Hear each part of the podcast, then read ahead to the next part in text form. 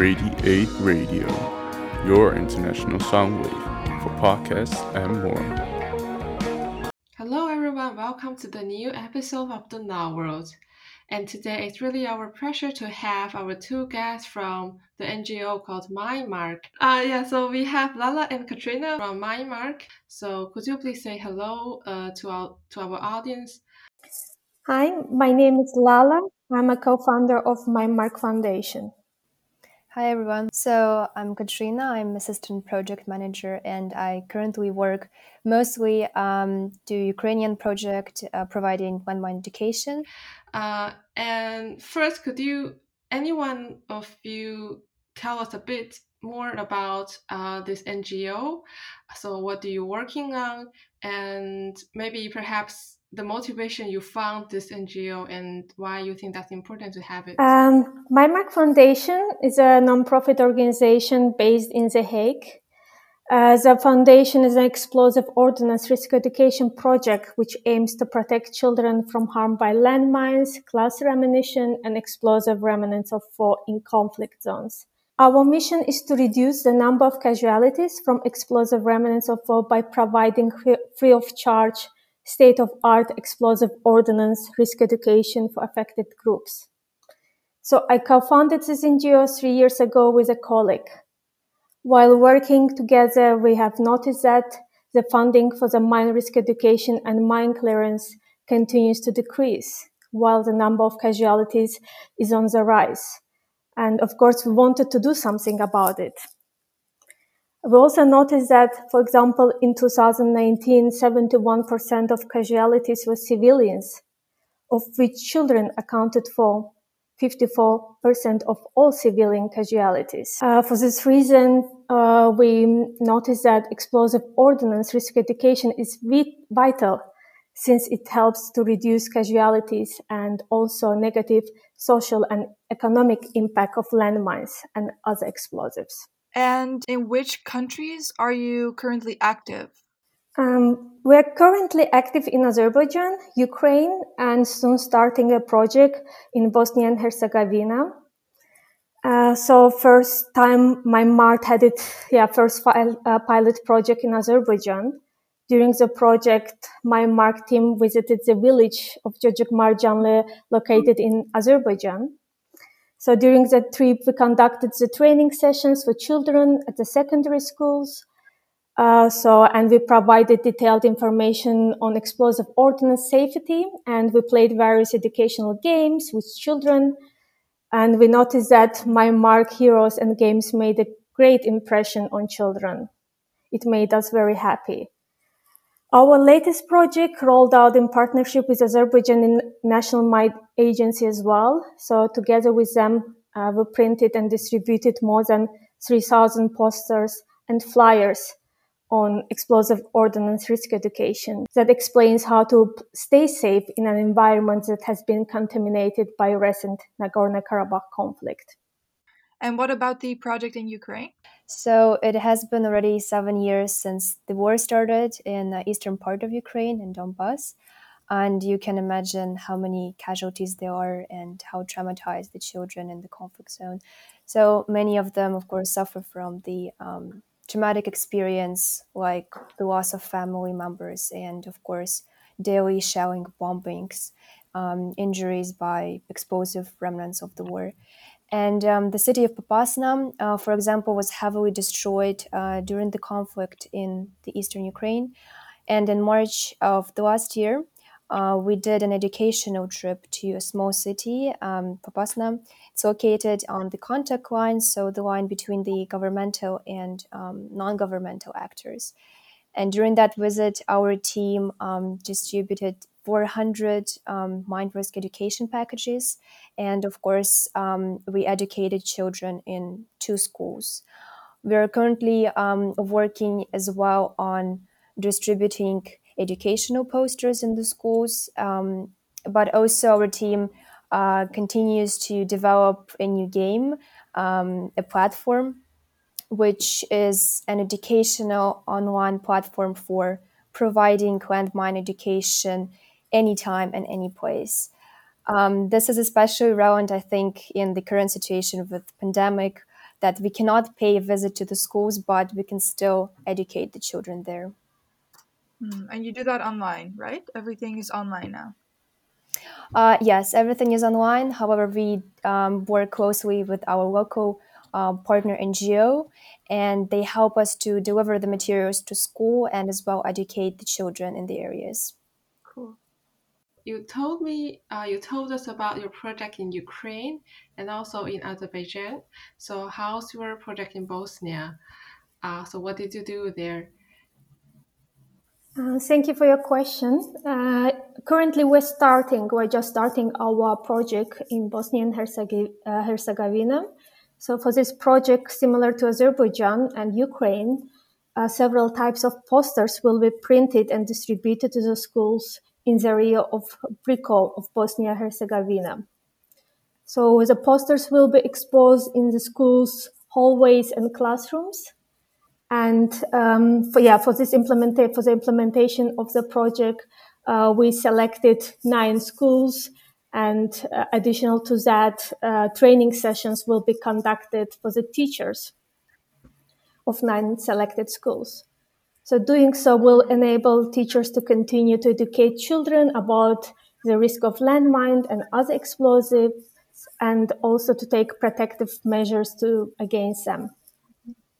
So, how did you select schools, or do you have any criterion for the school to be fulfilled so that they can become your partner?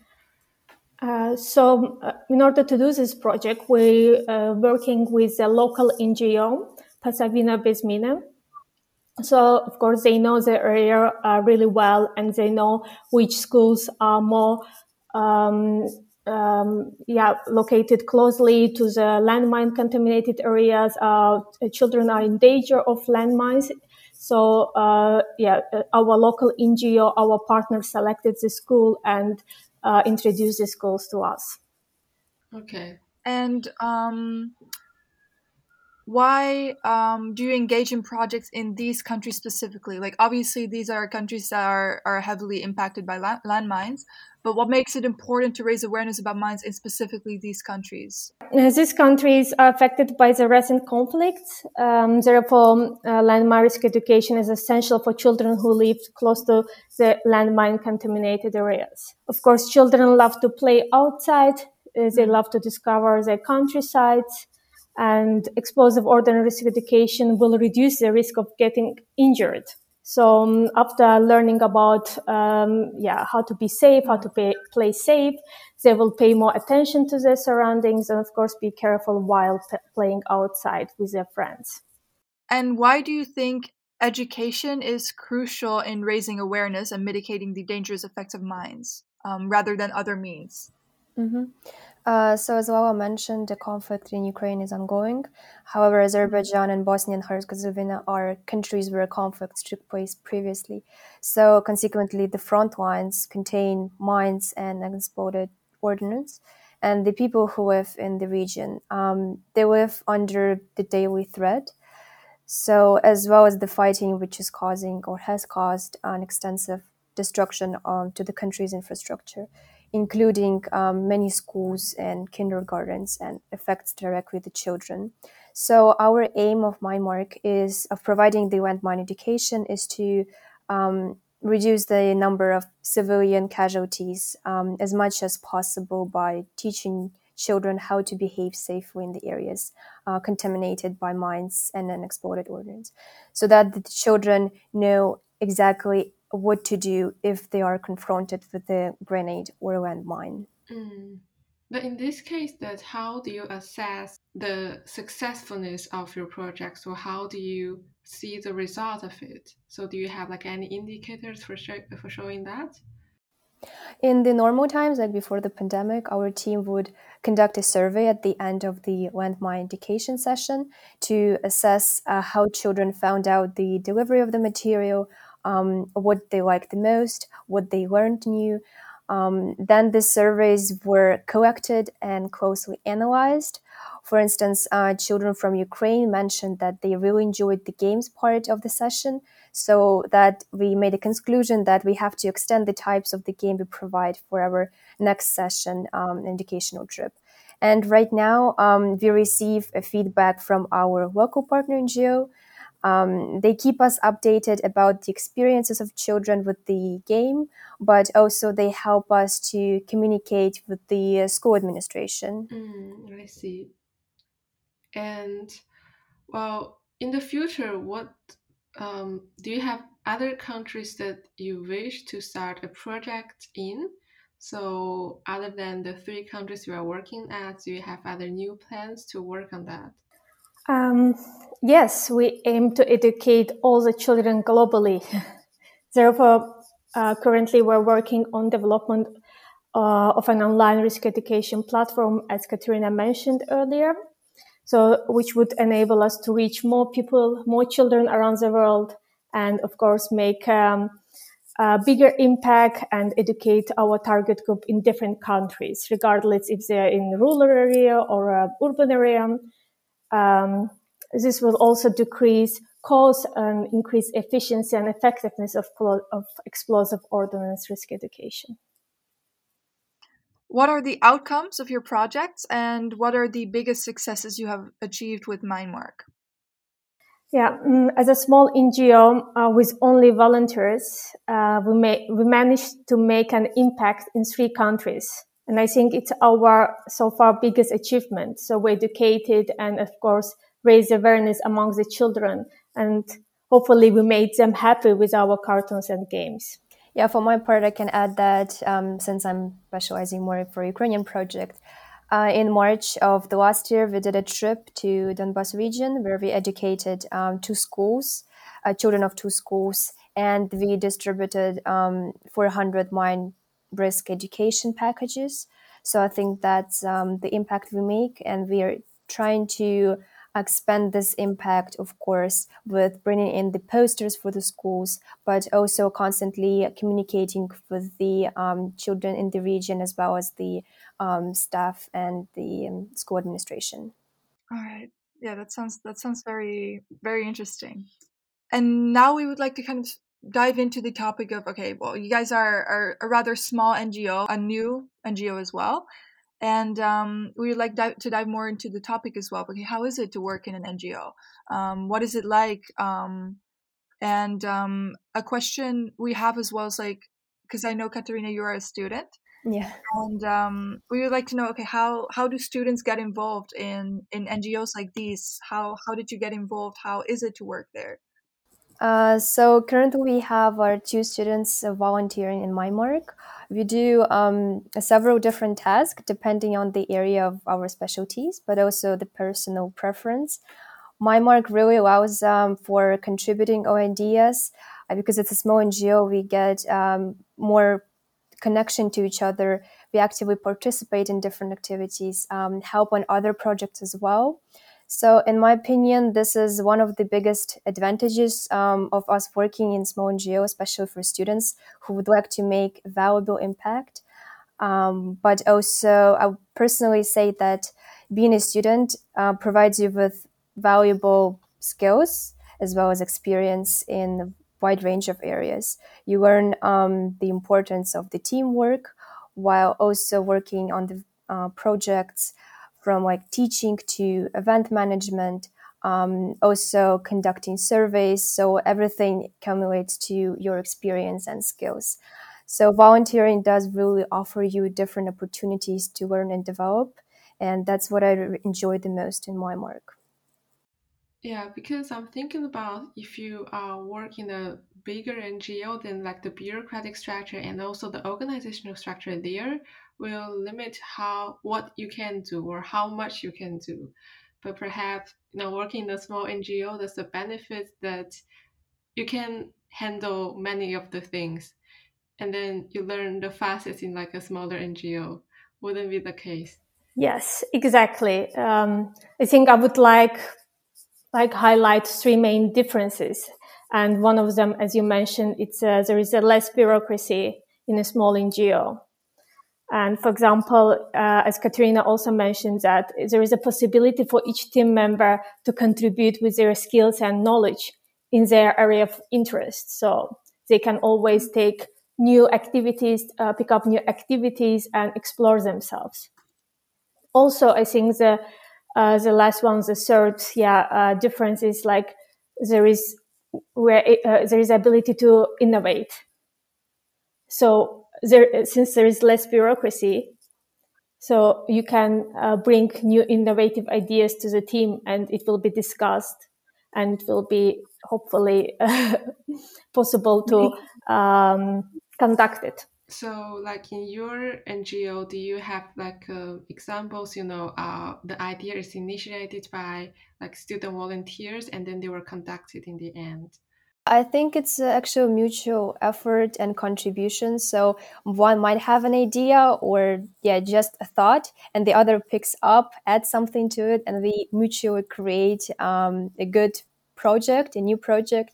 I think that was the case. Uh, we did an online exhibition um, our uh, my colleague uh, had a, an idea, just a thought, and then we uh, developed it in a whole um, very successful online exhibition that we just uh, finished this winter. So I think that how it works in um, smaller NGOs.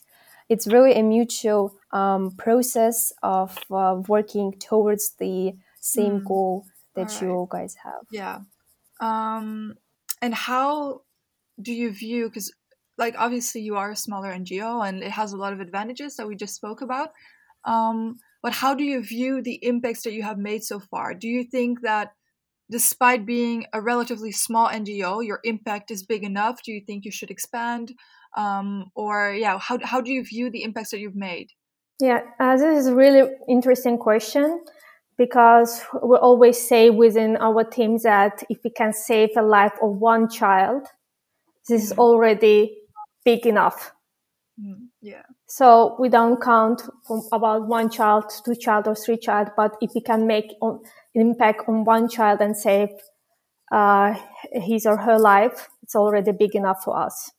Mm. So it is more like um, for smaller NGOs to tackling some uh, specific questions or problems, then it's sort of like um, you have to uh, be aware that your impact is limited uh, to some extent, but you can still make some impact or make some difference to finish your target. Yes, exactly. Uh, well, um, as a small NGOs, you can always do uh, so much.